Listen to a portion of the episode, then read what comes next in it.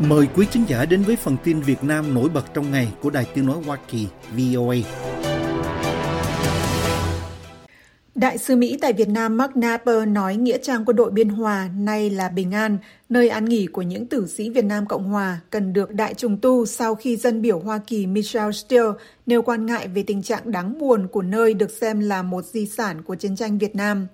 Dân biểu Steele vào cuối tháng 9 gửi cho đại sứ Napper một bức thư trong đó bà bày tỏ quan ngại sâu sắc về việc các ngôi mộ ở Nghĩa trang quân đội quốc gia của miền Nam Việt Nam mà sau đó được chính quyền miền Bắc tiếp quản từ năm 1975 khi Sài Gòn sụp đổ, bị hủy hoại ở mức báo động. Đại sứ Napper, người tiếp quản nhiệm kỳ đại sứ từ ông Daniel Crittenbrink hồi tháng 1 năm ngoái, cho VOA biết ông đã đi thăm Nghĩa trang Biên Hòa vào tháng trước và nhận thấy tình trạng này. Tôi tới thăm Nghĩa trang Nhân dân Biên Hòa, Bình An hôm 13 tháng 11 cùng với tổ chức phi chính phủ Sáng hội Việt Mỹ VAF có trụ sở tại Hoa Kỳ. Đại sứ Napper nói trong email trả lời yêu cầu bình luận của VOA về quan ngại của dân biểu Steele hôm 6 tháng 11. Ông nói rằng cá nhân tôi chứng kiến thấy rằng Nghĩa Trang cần được trùng tu lớn. Trong bức thư gửi ông Napper đề ngày 29 tháng 9, bà Steele nói rằng bà ủng hộ việc trùng tu Nghĩa Trang hiện là nơi an nghỉ của hơn một chục nghìn binh sĩ Việt Nam Cộng Hòa. Theo dân biểu Mỹ, đây là nghĩa trang quân đội quốc gia cuối cùng còn lại ở tỉnh Bình Dương sau khi chính quyền Cộng sản miền Bắc phá hủy hết các nghĩa trang khác của tử sĩ miền Nam Việt Nam sau ngày Sài Gòn sụp đổ. Nhiều cá nhân và tổ chức trong đó có VAF đã giúp trùng tu nghĩa trang Biên Hòa. Theo ông Kevin Đặng, Phó Chủ tịch Ngoại vụ của hội, VAF đã xây các ngôi mộ đất thành xi măng vào năm 2014. Ông Kevin, người cùng đại sứ Nepal đi thăm Nghĩa Trang hôm 13 tháng 10, cũng cho biết tình trạng của các ngôi mộ này xuống cấp trầm trọng. Nói với VOA hôm 1 tháng 11, ông Kevin cho rằng nếu như tình trạng này không được tu sửa thì trong vòng một thời gian rất ngắn, các ngôi mộ sẽ bị nứt vì rễ cây và sẽ bị xoáy mòn vào các huyệt đạo vì nước mưa. Theo dân biểu Steele, nghĩa trang Biên Hòa là một di sản của chiến tranh Việt Nam vẫn chưa được Đảng Cộng sản Việt Nam giải quyết. Bà đề nghị đại sứ Napper nêu vấn đề của Nghĩa trang lịch sử quân đội Biên Hòa với Ủy ban Nhân dân tỉnh Bình Dương và xin văn bản cho phép tiếp cận và cải thiện điều kiện tại Nghĩa trang. Trả lời VOA, đại sứ Napper cho biết chúng tôi sẽ tiếp tục làm việc với nhiều nhóm khác nhau, trong đó có chính quyền tỉnh Bình Dương để tìm cách giải quyết những vấn đề đó. Ủy ban Nhân dân tỉnh Bình Dương không trả lời yêu cầu bình luận của VOA. Cựu đại sứ Mỹ tại Việt Nam Ted Osius trong cuốn sách Không gì là không thể, quá trình hòa giải của Mỹ với Việt Nam ra mắt vào năm 2021 cho biết rằng chính phủ Việt Nam đã để cho Nghĩa trang Biên Hòa xuống cấp và không cho phép cộng đồng người Mỹ gốc Việt chăm sóc nơi đây. Ông Osius trong thời gian nhiệm kỳ đại sứ từ 2014 đến 2017 đã đề nghị Thứ trưởng Ngoại giao Lê Hoài Trung cho phép người thân của các tử sĩ Việt Nam Cộng Hòa được đào mương và cắt rễ cây, vốn là nguyên nhân gây sói mòn đất mộ khi mùa mưa đến khiến các quan tài bị cuốn trôi. Theo đại sứ Osius, nghĩa trang này đóng một vai trò quan trọng đối với cộng đồng người Việt hải ngoại, nhất là ở Mỹ, và có thể là một điểm quan trọng trong sự hòa giải giữa cộng đồng và chính quyền trong nước. Bộ Ngoại giao Việt Nam không trả lời yêu cầu bình luận của VOA.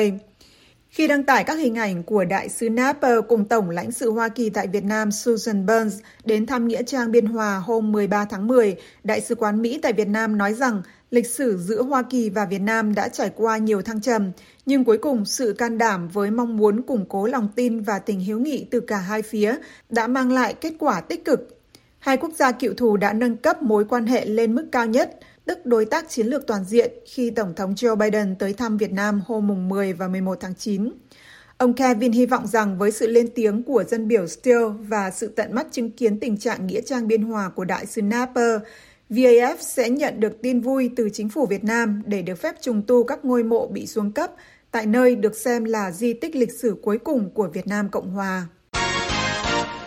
Người thân của 10 tù nhân lương tâm tại Việt Nam mới đây đã gặp gỡ qua mạng với một đại diện của Liên Hợp Quốc, qua đó nêu kiến nghị tổ chức toàn cầu này cần gây sức ép để chính quyền Việt Nam trả tự do hoặc cải thiện điều kiện giam giữ các tù nhân đó. Bà Đỗ Thị Thu, vợ nhà hoạt động Trịnh Bá Phương đang bị cầm tù, cho VOA biết cuộc gặp giữa tám gia đình với ông Surya Deva, báo cáo viên đặc biệt của Liên Hợp Quốc về quyền phát triển, diễn ra hôm 3 tháng 11 thông qua đường truyền trực tuyến. Gia đình bà Thu có ba người bị bỏ tù vì tranh đấu cho các quyền lợi đất đai và thúc đẩy các quyền tự do cơ bản. Đó là chồng bà Trịnh Bá Phương, 38 tuổi, mẹ chồng Cấn Thị Thêu và em chồng Trịnh Bá Tư. Tham gia cuộc họp mới đây cùng bà Thu là bố chồng Trịnh Bá Khiêm và em chồng Trịnh Thị Thảo.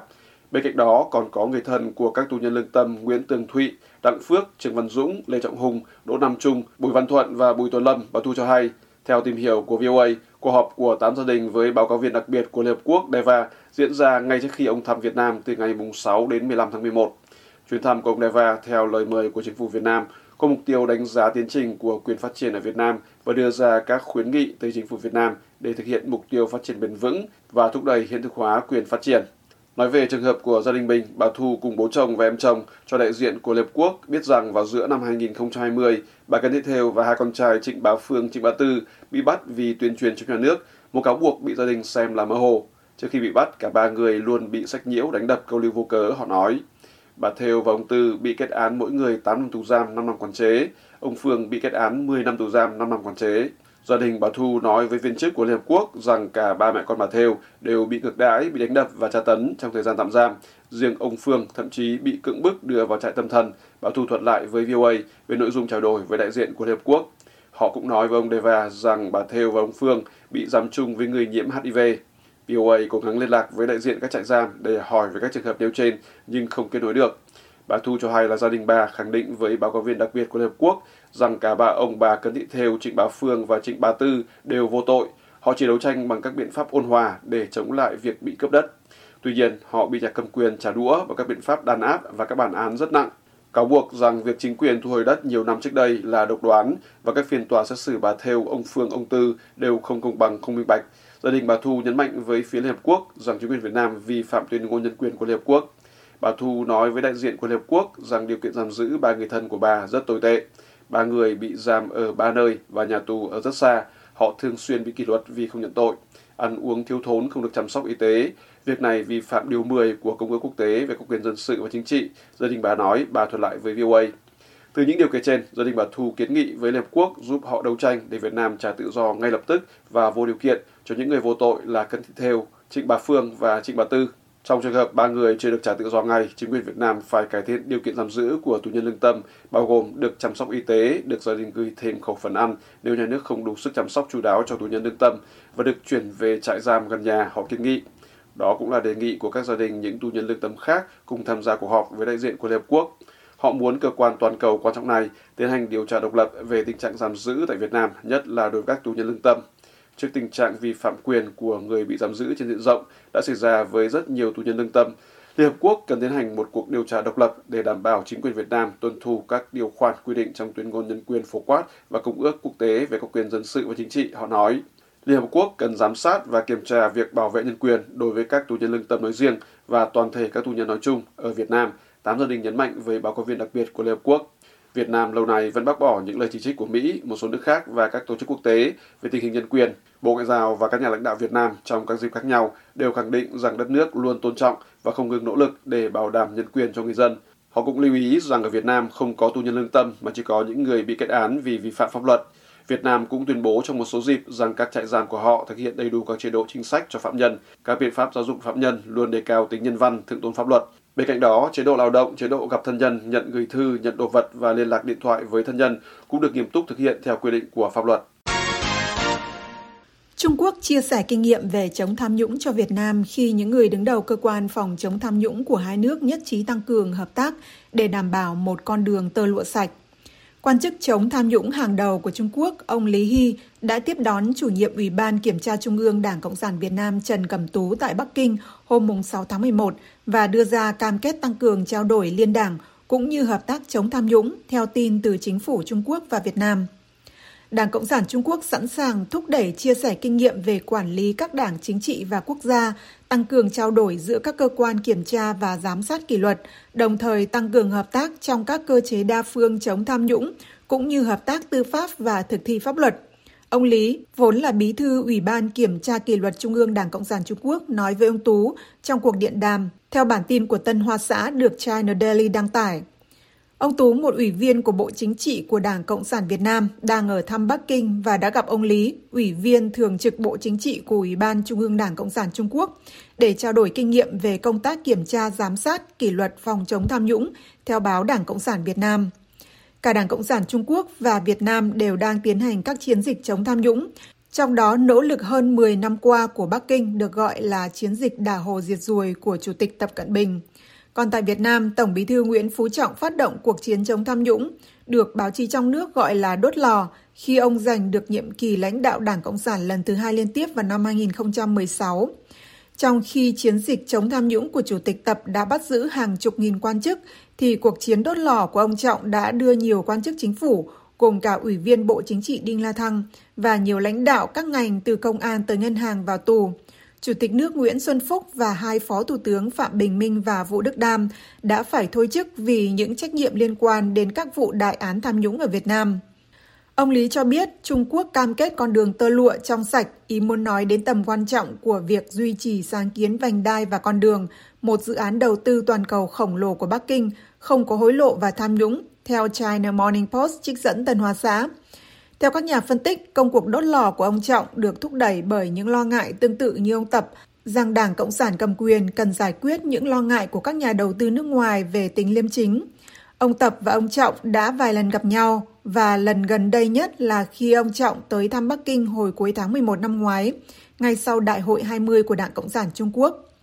Ông Tú tại cuộc gặp với ông Lý mô tả Trung Quốc là anh em của Việt Nam và cho biết Hà Nội coi việc phát triển quan hệ với Bắc Kinh là lựa chọn chiến lược và ưu tiên hàng đầu trong chính sách đối ngoại của mình theo Tân Hoa Xã. Trong khi đó, báo Đảng Cộng sản cho biết rằng Việt Nam và Trung Quốc tiếp tục tham khảo kinh nghiệm trong công tác kiểm tra, giám sát và kỷ luật đảng, cũng như công tác phòng chống tham nhũng ở cả hai nước trong cuộc gặp của ông Tú và ông Lý. Ông Tú đề nghị phía Trung Quốc tiếp tục hỗ trợ, giúp đỡ Việt Nam đào tạo bồi dưỡng cán bộ trong lĩnh vực công tác kiểm tra, giám sát và kỷ luật đảng. Hãng Intel của Mỹ quyết định gác lại khoản đầu tư đã được lên kế hoạch ở Việt Nam, Reuters đưa tin hôm 7 tháng 11, dẫn lời một người được nghe thông báo về kế hoạch. Theo Reuters, kế hoạch đầu tư đó lẽ ra có thể tăng gần gấp đôi hoạt động của Intel ở Việt Nam, nhưng việc nó bị dẹp sang một bên giờ đây giáng một đòn mạnh vào tham vọng ngày càng lớn của Việt Nam trong ngành công nghiệp chip. Đất nước được gọi là một trung tâm sản xuất điện tử ở Đông Nam Á, cũng là nơi đặt nhà máy lắp ráp, đóng gói và thử nghiệm chip lớn nhất thế giới của Intel. Việt Nam đã và đang trông chờ vào việc hãng này sẽ mở rộng hơn nữa, đặc biệt là sau khi Tổng thống Mỹ Joe Biden công bố các khoản thỏa thuận trợ giúp cho ngành công nghiệp chip ở Việt Nam khi ông đến thăm hồi tháng 9, vẫn bản tin của Reuters viết. Việt Nam muốn khẳng định họ là một lựa chọn thay thế cho Trung Quốc và Đài Loan trong bối cảnh hai nơi đó có những rủi ro chính trị và căng thẳng thương mại với Mỹ. Nhưng ngay sau chuyến thăm của ông Biden, các quan chức Mỹ đã thông báo với một nhóm doanh nhân và chuyên gia chọn lọc của Mỹ rằng Intel đã gác lại kế hoạch mở rộng, một trong những người tham gia cuộc họp nói với Reuters. Nguồn tin đề nghị giấu tên vì nói về thông tin mật, cho biết là Intel đã đi đến quyết định đó vào khoảng tháng 7. Người này nói rằng hãng của Mỹ không cho biết lý do vì sao lại dừng kế hoạch mở rộng, nhưng một nguồn tin thứ hai tham dự hai cuộc họp riêng rẽ trong những tuần gần đây giữa các công ty Mỹ và các quan chức hàng đầu của Việt Nam cho hay rằng Intel đã nêu lên mối lo ngại về mức độ ổn định của nguồn cấp điện và tình trạng quản liều quá đáng. Một trong những cuộc họp đó diễn ra hồi tuần trước ở Hà Nội và có sự tham dự của Phó Thủ tướng Việt Nam Trần Lưu Quang.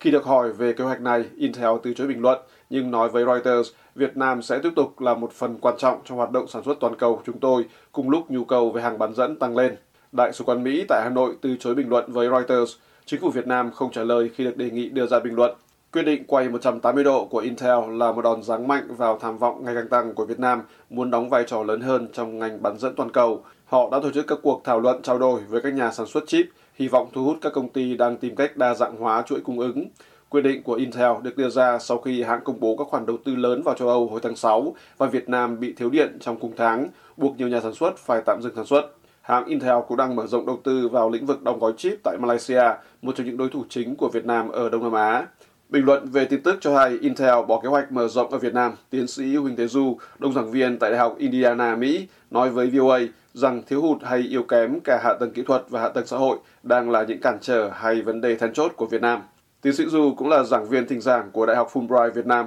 đề xuất cần làm hai việc để giải quyết tình trạng nêu trên. Thứ nhất, hãy ưu tiên đầu tư có trọng điểm vào các vùng đô thị trung tâm để tăng năng suất, sau đó mới lan dần ra các vùng khác. Các hạ tầng kết nối cần được lựa chọn đầu tư hợp lý, Trái lại, nếu cứ tiếp tục giàn trải sẽ rất khó, ông nói với VOA, phải làm sao để vùng thành phố Hồ Chí Minh và Hà Nội có khả năng cạnh tranh với các vùng đô thị khác của khu vực và quốc tế là chìa khóa then chốt, vẫn lời tiến sĩ Du. Vấn đề thứ hai là cần gỡ thủ tục hành chính theo quan điểm của ông Du. Ông chỉ ra rằng công cuộc chống tham nhũng còn được gọi là đốt lò, theo cách dùng từ của Tổng bí thư Đảng Cộng sản Nguyễn Phú Trọng, ngày càng được đẩy mạnh, song nó cũng đang làm cho nhiều công chức quan chức thà chịu kỷ luật chứ không làm để tránh bị rủi ro phải ra tòa hoặc mặc áo tù.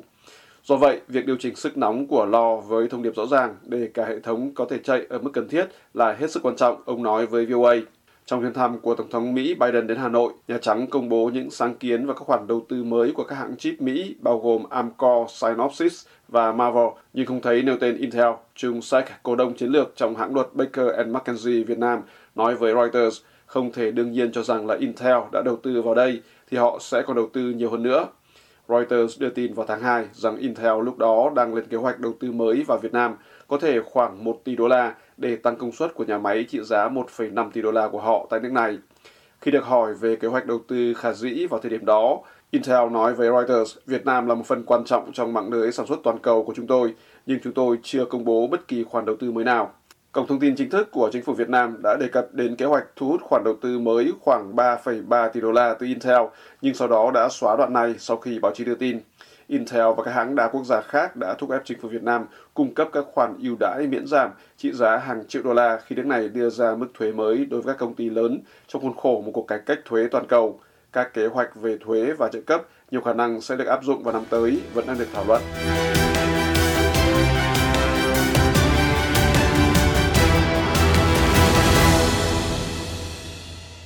This program has come to you from the Voice of America, Washington.